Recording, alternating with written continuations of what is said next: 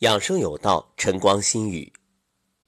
在每天收到的留言、评论或者求助里啊，经常会有关于结节、囊肿、增生、肌瘤等这些问题。这些是什么呢？归根结底源于情绪，或者说叫不良情绪。无论是向外喷发的怒火，还是向内。渗透的自责、郁闷、苦涩，这都会伤害你的身体。所以老话说得好啊，生气是拿别人的错误惩罚自己。其实我们应该再补充一下，不仅是别人的错误，还有你自己的。为什么？因为痛苦就是觉悟不够啊，痛苦就是执迷不悟啊。痛苦就是智慧不足啊，痛苦就是想不开嘛。当然，你可能会说：“还站着说话不腰疼，这苦受在谁身上，谁才觉着？”没错，这个我承认。可是想想，这不正是当局者迷吗？其实，一念天堂，一念地狱；一念幸福，一念痛苦。所谓幸福与痛苦，不过是一念之间。心大了，事儿就小。你会发现，很多人的痛苦，在时间、空间拉伸之后，会发现不值一提。什么是时间？比如你现在看看以往的日记，小时候写的那些，哇，看着也有烦恼啊，成长的烦恼。今天再看算什么呢？不过是些鸡毛蒜皮，这就是时间。那什么叫空间呢？就是小孩子的烦恼痛苦，在大人来看不值一提；年轻人的烦恼痛苦，在成年人来看不值一提；这中年人的烦恼痛苦，在老年人看来同样也是不值一提。一个村长的烦恼。在县长来看，不算什么；县长的烦恼在市长来看，那很容易解决；市长的烦恼对于省长来说，那同样太 easy 了。这其实就是不同维度所带来的不同能量。能量层级越高的人，解决问题的能力越大，能解决的问题也越多。就像一个小孩子，他高举双手都够不到桌子上的东西，那成年人呢，轻而易举，这就是高度或者叫维度的差异。所以人生啊，归根结底，无论你是想事业成功，还是想情感满足，又或者消除疾病、获得健康。很简单，就做一件事儿，修心。心大了，事儿就小。你就不断的觉知，不断的提升自己对于事物的判断、领悟能力。很多人还是习惯一有病就去抓药或者看医生。其实最好的医生是谁呀？是你自己。所以，当你遇到所谓的这种表现出来的身体上的症状，也就是疾病的时候，怎么办？自我觉知，自我内观，然后去看一看，在过往的经历中、生活里有哪些事儿还是卡在你的心里，没有过去，没有放下，无法释然。你把这个结找到，可能你自己一直都回避。因为人有一个本能，回避痛苦的本能，就是不愿意去想。当然，也有另外一种可能，就是舔舐痛苦。哎呀，不断的把伤口扒开。哎呀，我怎么那么惨啊？我怎么那么倒霉啊？你看我这受的伤，血淋淋的，给周围人看啊。这是两种不同的状态。不过，无论是哪一种，其实都是属于放不下、逃避。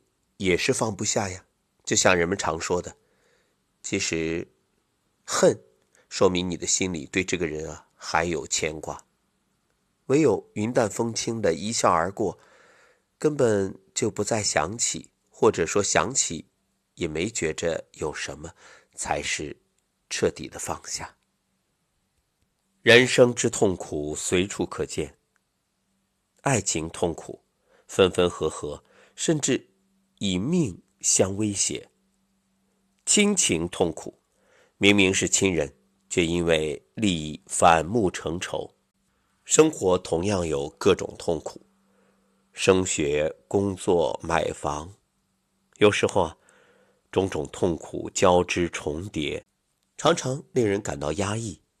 在生活中啊，无法喘息；夜深人静时，独自叹息；午夜梦回，也不能舒展紧锁的眉头，甚至自我伤害。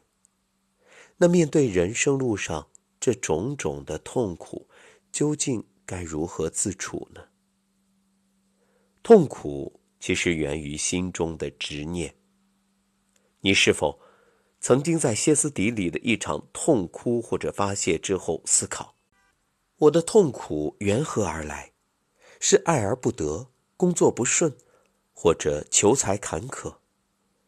其实啊，人之所以痛苦，在于追求偏执或者错误的东西，而错误呢，源于贪嗔痴的执念，痛苦便是这种错误造成的苦果。佛曰：“人生八苦，八苦之中有求不得苦。何为求不得？比如，你看到别人有豪宅、有豪车，你就心里不平衡，总想着我也要。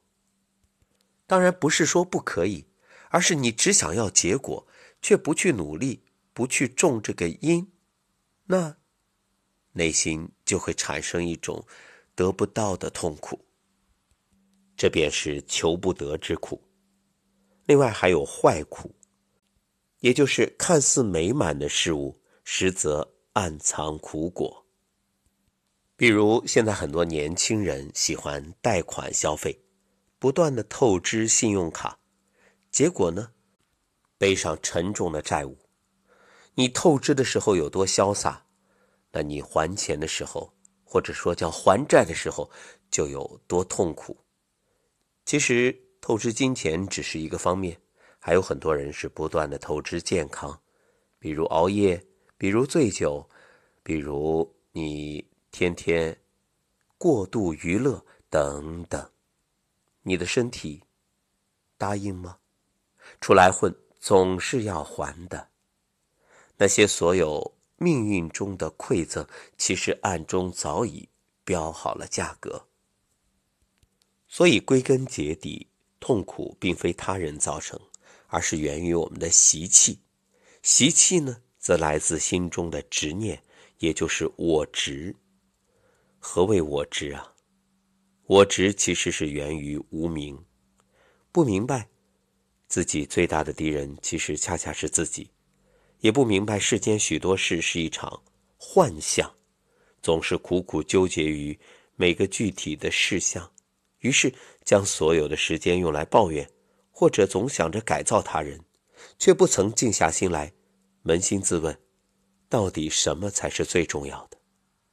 所以许多人啊，一边抱怨一边痛苦。如果说每个人心中的念想都会播下种子，长成大树。那么，心中的每一份错误的执念，都是在滋养你这棵大树。它曲折的根茎伸展开来，将勇气与希望稀释干净，结出了一种黑色的果实，名字就叫痛苦。如果你心怀感恩呢？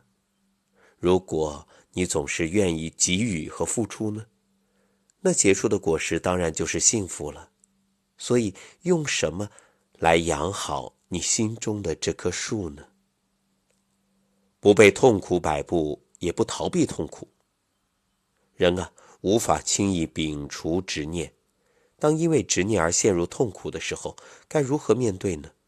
首先，不要被痛苦摆布，避免让自己成为承担痛苦的容器。另外，也不要逃避痛苦，因为逃避只会让你陷入另一种执念。